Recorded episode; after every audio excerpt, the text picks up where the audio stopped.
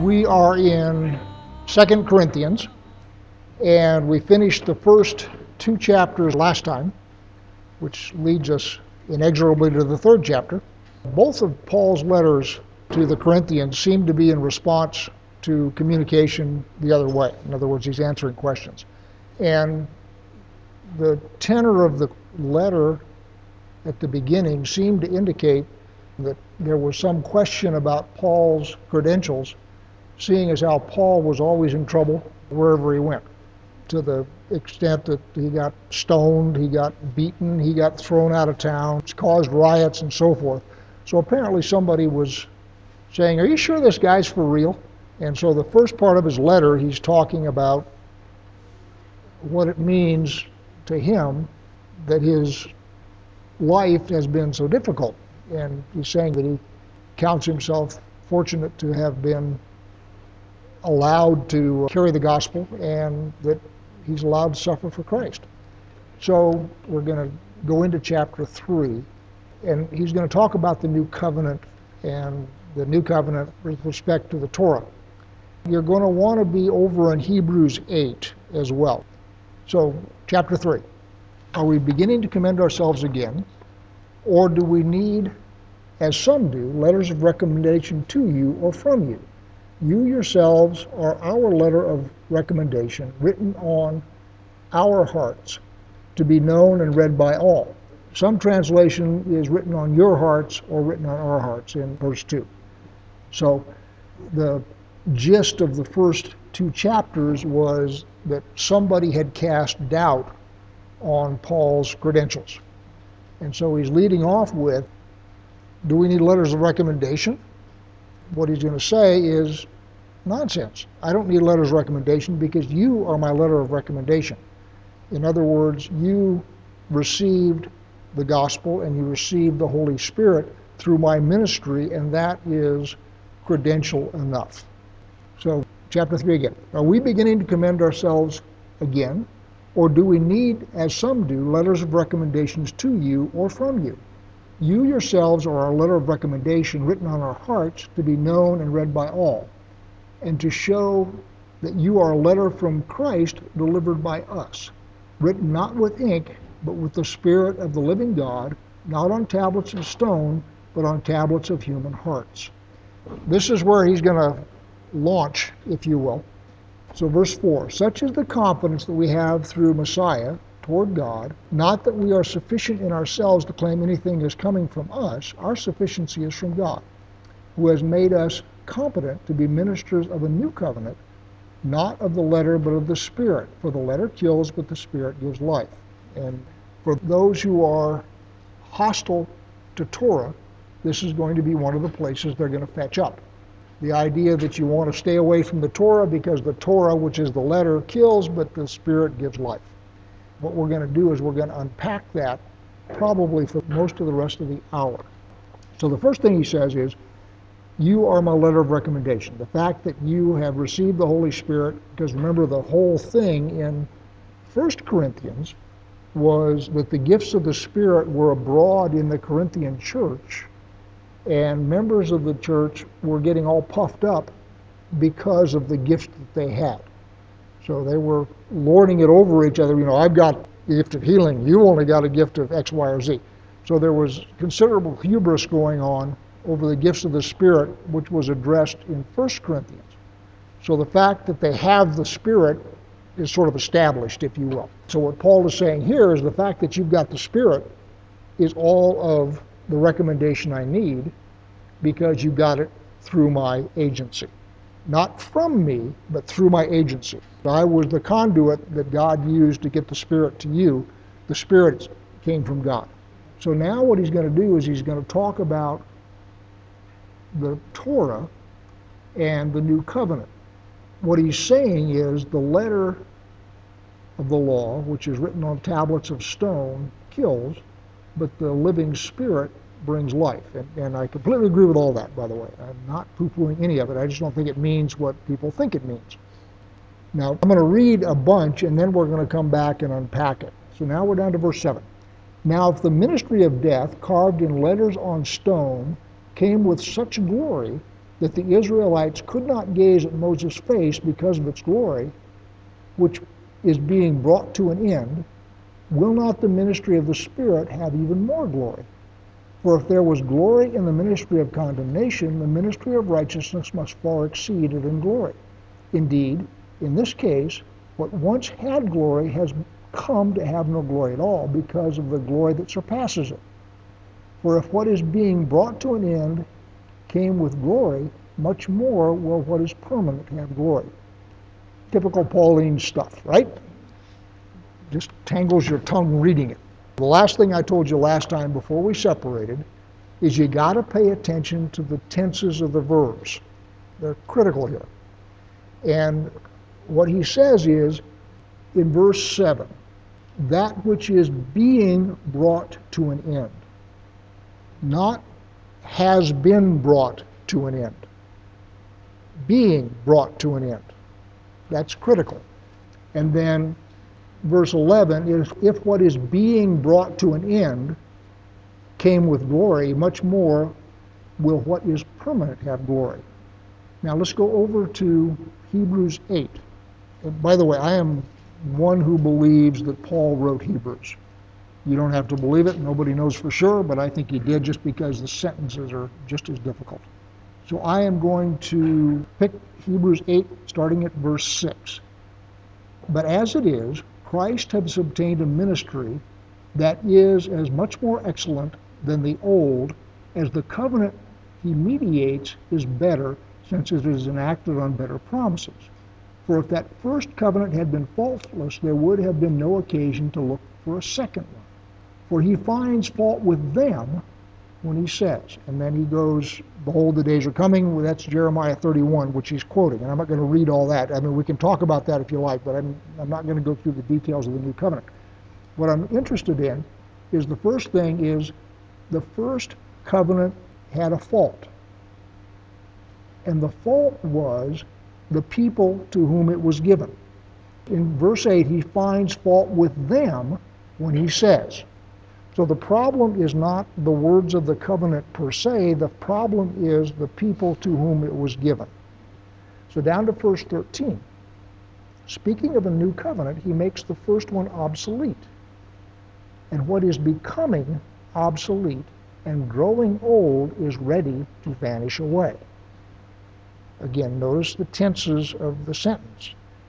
For example, my little laptop here is obsolete it was obsolete as soon as I bought it because there's a new one and a better one coming out. That's what obsolete means. Obsolete does not mean done away with or worthless. It simply means that there is a better version available. So virtually everything that any of us owns is obsolete. Certainly your computer is, your phone is. Spent years in the Army, and all of the equipment that we used was obsolete because there was new stuff coming through the pipeline. That doesn't mean it's useless.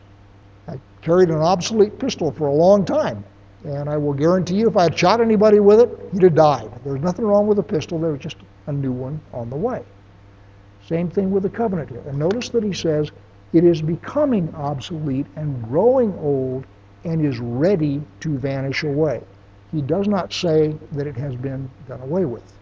And in my translation back here in Corinthians, you have the same tenses of the verb being used, which is one of the reasons I think Paul wrote both letters. If I had a tape recorder here, I could use a tape recorder to capture what I'm saying, but a tape recorder is obsolete. I am speaking this into a laptop computer, which is also obsolete, but which will faithfully record my words, and I will be able to put them on the internet. You all remember at Sinai, which is where they got the tablets of stone. You all know that the conversation at Sinai was intended to be the consummation of a wedding.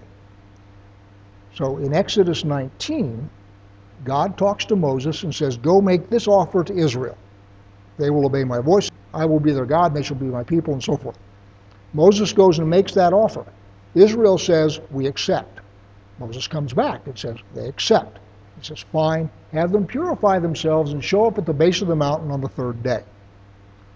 So what you have there is an offer of betrothal. At that point, Israel is betrothed to God. So what happens on the third day is intended to be the consummation of a marriage. And in the consummation of a marriage, what happens is the husband gives seed to the wife with the intention of passing on new life. So the Word of God is seed. And so what is supposed to happen at the third day is God is going to speak His Word into the heart of His people.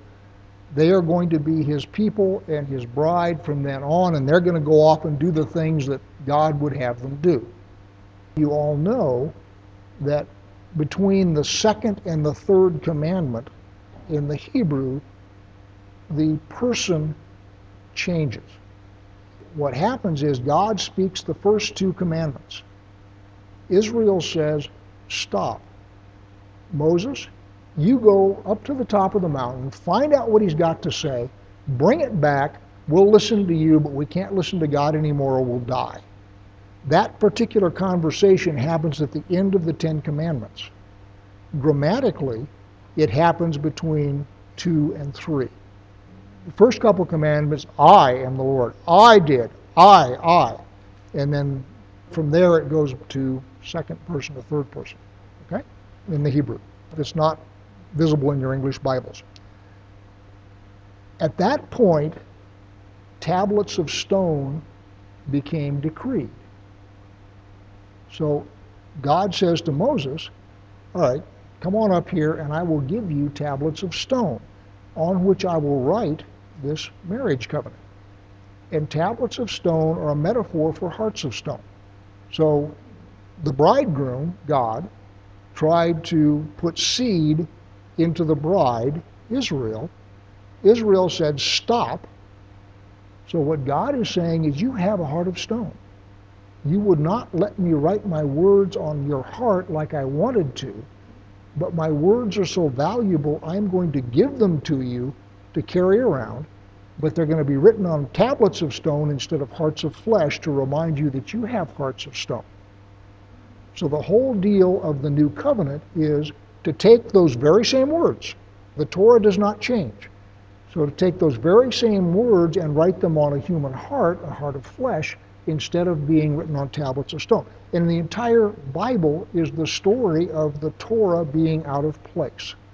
It was not designed to be written on tablets of stone, it was designed to be written on the human heart, but the human hearts refused, so tablets of stone became the metaphor.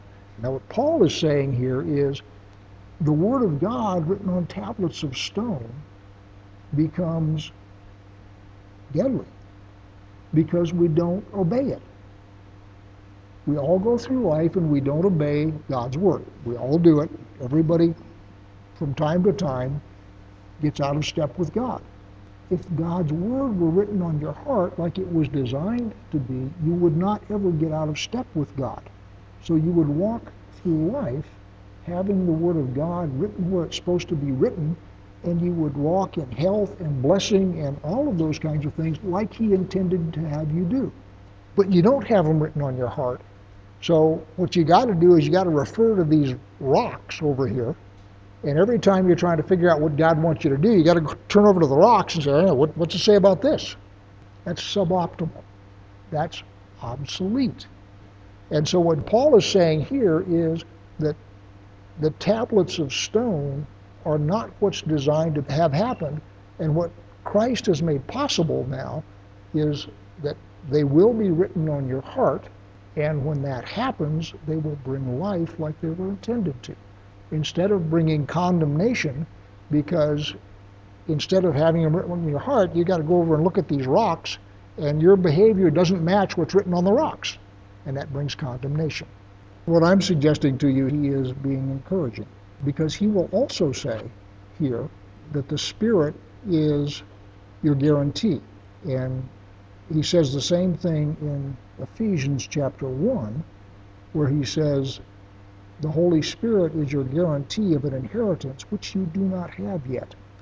In other words, you have the Spirit, you're on the right path, your lives are being changed, and all of that is through the agency of the Holy Spirit. And what I'm asserting is that the fault of the first covenant is where it's written. That's the assertion I'm making, that the problem with the first covenant, it was written on tablets of stone instead of hearts of flesh. Go to Deuteronomy 10. So Deuteronomy 10, 15. Yet the Lord set his heart in love on your fathers and chose their offspring after them, you above all peoples, as you are this day. Circumcise therefore the foreskin of your heart and be no longer stubborn. For the Lord your God is a God of gods and Lord of lords, and the great and the mighty and awesome God who is not partial and takes no bribe, and so forth. So the first instruction early in Deuteronomy is you circumcise your heart. And then if you go to Deuteronomy 30, and this is after the blessings and cursings and after the exile, this is a statement of the new covenant in Deuteronomy. And I'm going to pick that up in verse 4. So Deuteronomy 34. If your outcasts are in the uttermost parts of heaven, from there the Lord your God will gather you, and from there he will take you. And the Lord your God will bring you into the land that your fathers possessed, that you may possess it. And he will make you more prosperous and numerous than your fathers. And the Lord your God will circumcise your heart and the heart of your offspring, so that you will love the Lord your God with all your heart, with all your soul, that you may live. And the Lord your God will put all these curses on your foes, and the enemies will persecute you. So that's a statement of the new covenant. Deuteronomy 10, before they go into exile, in other words, they're getting ready to go into the land. And the instructions are you're going into the land, and if you're going to abide in the land, then you need to circumcise your hearts. And then in the end of Deuteronomy, he says, I know you're not going to last, so you're going to go into exile. And after you go into exile, because you didn't circumcise your hearts, at the end of the exile, I'm going to go get you and I'm going to bring you back and I will do the circumcision. And the result of that circumcision is you will love the Lord your God with all your heart. So you circumcise your heart in Deuteronomy 10. After I pull you back out of exile, I will do it for you. And then the circumcision will be complete and it will be proper, and the Torah will then be written on your heart. Jeremiah 31 is also after the exile. Because Jeremiah is written as the northern kingdom is being sent into exile. This is the hope after the exile. So now let me get back to Hebrews 8. For he finds fault with them when he says, Behold, the days are coming, declares the Lord, when I will establish a new covenant with the house of Israel and the house of Judah. Not like the covenant that I made with their fathers on the day when I took them by the hand to bring them out of the land of Egypt.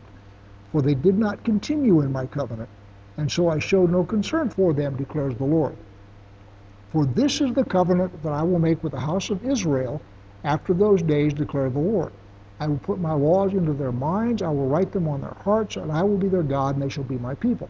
They shall not teach each one his neighbor and each one his brother, saying, Know the Lord, for they shall all know me, from the least of them to the greatest, for I will be merciful toward their iniquities, and I will remember their sins no more. By the way, this and Jeremiah are the only place that new covenant is mentioned. The rest of it talks about removing a heart of stone or it talks about circumcising the heart. But the conditions are always the same, which is God takes Israel, brings them back to their land, and God then circumcises their heart, removes the heart of stone, writes his law in their heart. I mean, he says it three or four different ways, but it's always essentially we're going to rectify the problem that we had at Sinai. And the problem we had at Sinai is you wouldn't let me write my law in your heart. That gets rectified in the new covenant.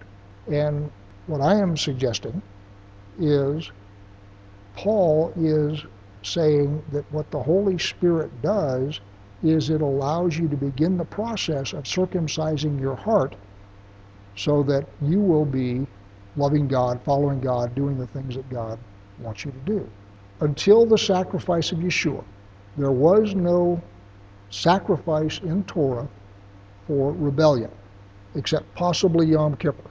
It took the sacrifice of Yeshua and the shedding of his blood to atone for the sin of rebellion that all mankind has done. That's how we became mortal. And by the way, that doesn't fix mortality. Now, the question is where was the blood shed? The blood was sprinkled, if you will, on the real altar of which the earthly one is a copy, the Holy of Holies in heaven. Now, does the blood of Yeshua cover the sin of David? Does the blood of Yeshua cover the sin of Adam? Does the blood of Yeshua cover your sin? Let me say this very clearly. Let's say that I was uh, going to bring a goat for one of the sins that is covered in the Torah. So, say, for example, I stuck my hand into the offering and I took for my own use some money that people had given for God's use. Let's say I did that. Well, what I've done is I have put my hand on the holy thing and I have taken it for my own. There is a sacrifice in Torah for that. So I can bring a sheep or a goat or whatever, I don't remember what it is off top of my head, and I replace it plus 20%, and that sin is covered in the Torah. Right? Now, what I'm going to do is I'm going to say, well, I didn't do anything this week, but next week I'm going to put my hand into the offering and I'm going to go out and make a boat payment. And I know I'm going to do that, but I'm going to go ahead and offer my sheep today so that we'll cover that. We can't do that, can we? So, Yeshua's sacrifice happened before I was born, much less committed my first sin. So, how does the sacrifice of Yeshua cover my sin if my preemptively sacrificing a sheep doesn't cover my sin I'm going to do next week? It is not permissible or not acceptable or not any good for me to do a preemptive sacrifice for sin that I'm going to do next week. Yeshua's sacrifice was done before I was even born, before I'd committed any of my sins. So, how does that sacrifice cover my sin that is done after the sacrifice? Because the place where the blood was shed is outside of our time stream, which means that the sacrifice of Yeshua and his blood covers Adam and it covers the last human being who's going to be born because it is not in the time stream that we're in. And yes, God did it, but the fact that he did it outside of our time stream is what makes it effective for all sin. So it covers David, it covers Saul, it covers me, it covers you, it covers everybody, and it's the only sacrifice that covers for the sin of rebellion, where you just sin with a high hand. You are able to get atonement covering for that sin because Yeshua's sacrifice is the only one that covers willful sin. He died within time, but he rose to heaven, and he shed his blood on the altar in heaven, of which the earthly one is a copy. Book of Hebrews. Let me give it to you another way. Yom Kippur. The goat is slain in the forecourt. The priest then takes the blood in a bowl, and he goes back into the Holy of Holies, and that's where the blood is sprinkled before the mercy seat. Yeshua is killed here, which is outside of the place where the blood is going to be sprinkled. He is slain at Golgotha, but the place where the high priest, who he is according to Hebrews, he's a high priest according to the order of Melchizedek.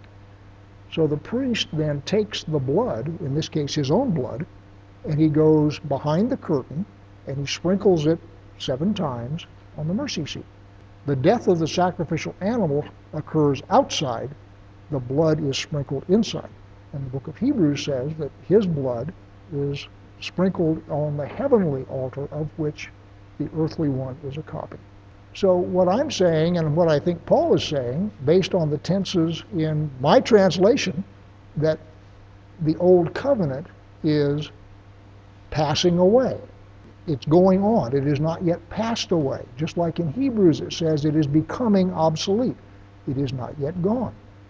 And it will not be gone, at least in my humble estimation, at least until the millennial reign and possibly until the new heaven and the new earth. And that's what Ephesians says, which is you guys have got an earnest, a marker, a claim check, which is the Holy Spirit. And Paul will say that here in 2 Corinthians also. You have a claim check, a marker, and what that claim check, the Holy Spirit does, is assures you that you have a place in the world to come. You have an inheritance that you have not yet received. The blood of Yeshua covers the sins of all humanity, Acts chapter 2. So the sins of those who are trusting in their obedience to the old covenant is in fact covered by the blood of Yeshua. And in fact, God has a covenant with those people. That covenant that he has will be replaced by the new covenant. It is not the case the Jews do not understand everything except the blood of Yeshua part. They understand there's going to be a new covenant. They understand that they're going to get their hearts circumcised. They understand that God's going to have to do it. And at that point, what they say is that the evil inclination will be done away with because it has no more purpose. So they understand everything you just said. The only thing they don't understand is this Jesus guy. But everything else I've just described, they understand just fine. So let's pick it up now at verse 4. Such is the confidence we have through Messiah toward God, not that we are sufficient in ourselves to claim anything as coming from us, our sufficiency is from God, who has made us competent to be ministers of a new covenant, not of the letter, but of the Spirit.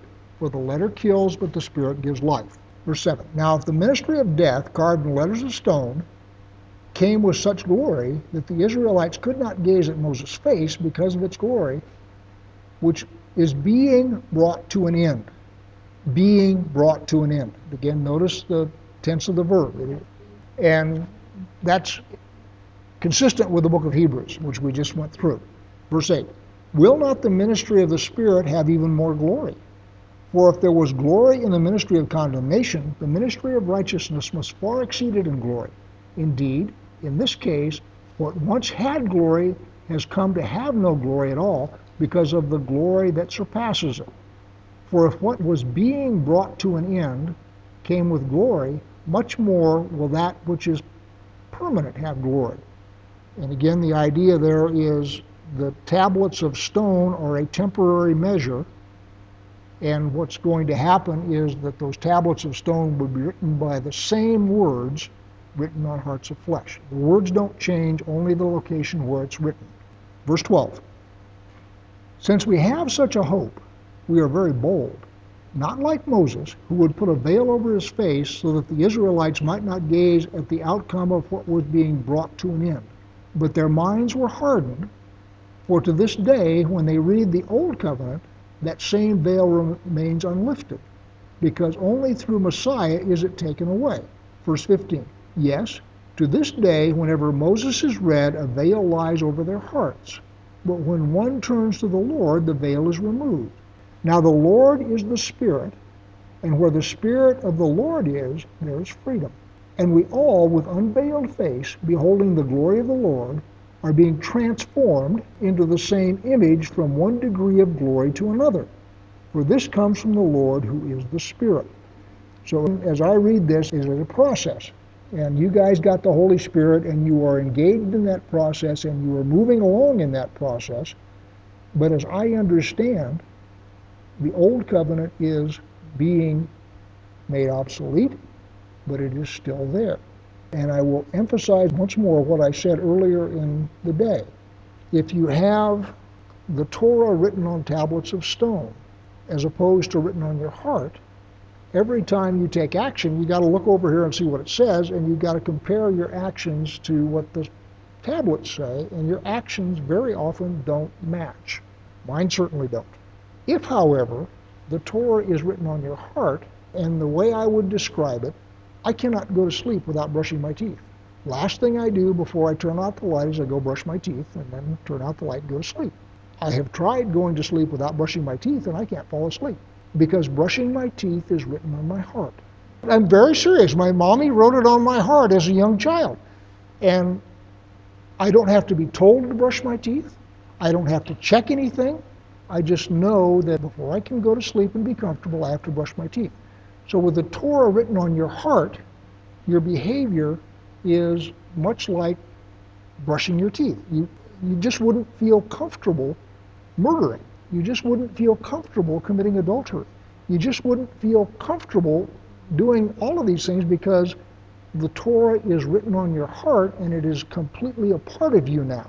And you just can't contemplate doing something contrary to it, just like I can't contemplate going to bed without brushing my teeth. That's what Torah written on your heart means. Your will is aligned with what God would have you do in any circumstance. That's what it means. It doesn't mean that, well, everybody is now a school teacher or an auto mechanic because we're all the same. That doesn't mean that at all. You all have your individual personalities, you all have your individual predilections, you all have stuff you want to do. That doesn't change. It's just that the stuff you want to do is not contrary to God's law anymore. And having it written outside, it becomes a source of condemnation because you don't automatically want to do what God would have you do in every circumstance. You have to think about it. You have to go check. And if you don't go check first, you're very likely not to do what's supposed to happen and you're likely to sin. In which case, the tablets of stone bring condemnation on you because you didn't measure up. And what God tried to do at Sinai, and Israel would not, was the heart circumcision. And Israel said, No. Moses, you go find out what he's got to say and bring it back because we can't listen to him. We'll die. And so Moses did because the words of Torah are a blessing. Your life just goes a whole lot better if you don't ever murder anybody. So the Torah is a blessing, and it's something that God wanted to give his bride. So he gave it to his bride, even though she insisted that it be written on rocks instead of where it was supposed to be written. But it is such a blessing that God wanted his people to have it. And he wanted his people to disseminate it throughout the world so the world would have it because it's a blessing. But when your behavior doesn't match the standard that is written on those tablets of stone, that is condemnation. You feel guilt, or if you don't feel guilt, then you're on your way to death. Every time we do this, it takes about this long because you all have grown up in the Sunday church. And the Sunday church comes here and says, You don't want to have anything to do with that old law because it'll kill you. I've heard preachers say that, and that's a misunderstanding.